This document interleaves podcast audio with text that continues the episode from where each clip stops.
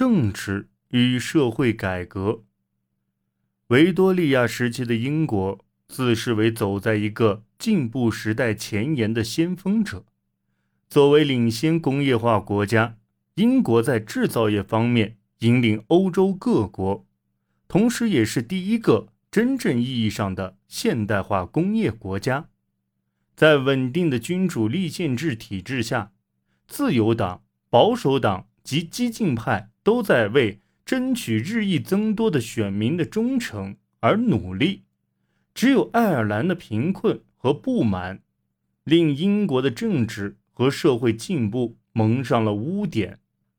自由党坚持自由贸易原则，是凭借企业能力成为世界工业巨头的英国的象征。格莱斯顿于1853年至1855年及1859年至1865年制定的自由贸易预算，大幅削减了限制性关税。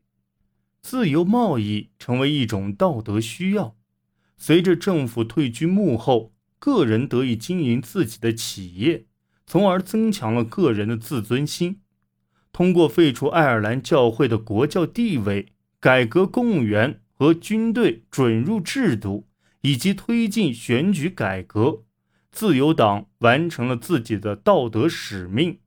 特权改革则是政府最重要和最困难的任务之一。一八六五年，格莱斯顿和约翰·罗斯勋爵试图实施一项比较温和的改革法案，但遭到失败，自由党内阁瓦解。迪斯雷利和德比伯爵组建了少数派的保守政府。该政府在1867年通过一项更为激进的法案，令各自治世的户主得以享有选举权。迪斯雷利希望让一项令自由党分化的议题保持开放，并通过实施一项重要法案来巩固保守党的权威。他可能并不害怕来自工人阶级的选民，因为他觉得这些选民可以被吸纳进保守党。一八六八年至一八七四年，格莱斯顿政府见证了自由党改革的高潮，包括教育改革、爱尔兰土地改革及颁布法律。后面的这些改革最终让自由党付出了代价。格莱斯顿后来说，觉得他自己在1874年的选举中是被一群喝杜松子酒和啤酒的家伙打败的。在1874年，保守党自1846年以来第一次赢得多数票。1867年及1870年，保守派改进了自己的组织，他们开始顺应大众政治，目标瞄准各自治世。迪斯雷利政府实施了几项社会改革，从而树立起保守党关心人民大众的形象。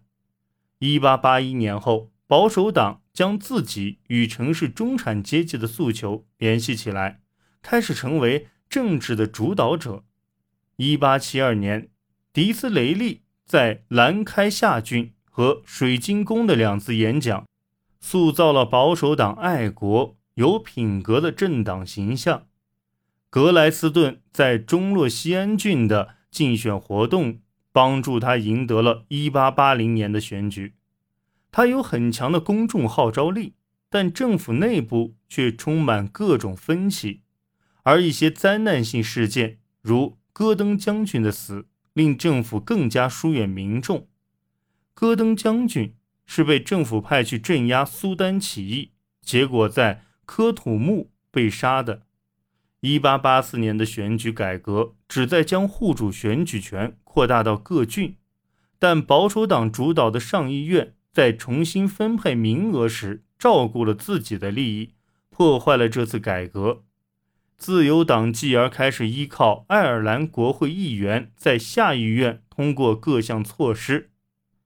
爱尔兰的土地问题日益成为英国政府一项越来越重要的议题，并且涉及英国统治下的土地所有权政策问题。几个世纪以来，爱尔兰的地主一直是居住在苏格兰和英格兰在外土地拥有者，这导致爱尔兰民众只拥有有限的土地权利，生活条件恶劣，而他们得到的报酬比英格兰少得多。1845年至1849年的爱尔兰大饥荒成为政府需要解决的首要问题。爱尔兰的民众依靠马铃薯而不是玉米为生。马铃薯枯萎病的蔓延导致马铃薯欠收，约一百万人死于饥饿与疾病，另有一百万人逃往外地，其目的地主要是美国。留下的人痛苦不堪，迫切要求改革。芬尼亚运动给格莱斯顿敲响了警钟。虽然爱尔兰教会的国教地位被废除，并且通过1870年爱尔兰土地法案，佃户的权利得到增强，但爱尔兰民众的情绪仍然很激动。爱尔兰民族主义者同时利用了武力和道德号召力。1882年，爱尔兰首相在都柏林被残忍的杀害，这一事件。震惊了整个英国。一八八五年，格莱斯顿开始转向爱尔兰自治论，试图在爱尔兰建立独立的立法机构。不管怎么样，他都需要得到威斯敏斯特的爱尔兰国会议员的支持。一八八六年，爱尔兰自治法案使自由党出现了分化，九十三名自由党统一派加入保守党。格莱斯顿领导自由党余部接受了一项激进的提案，但由于他们继续支持爱尔兰自治，自由党在1892年之前一直未能执政。1894年，自由党的一项法案未能在上议院通过，并且在随后的两次选举中，自由党接连失利。君主和贵族。是19世纪英国所有阶层中改变最少的。贵族吸收了新的财富，并保留大量权力和特权。维多利亚女王和她的丈夫阿尔伯特亲王表现出勇于承担责任的态度，并让自己的家庭生活在很多方面符合中产阶级的典范。这些举动使王室重新受到民众支持，但是。一八六一年，阿尔伯特亲王去世后，维多利亚女王对他长久哀悼，深居简出，导致民众强烈不满，引发了一次共和党运动。不过，维多利亚的长寿使这一充满变革的时代保持了一定的连贯性。一八八七年和一八九七年的周年庆典似乎证明了英国的成就和力量。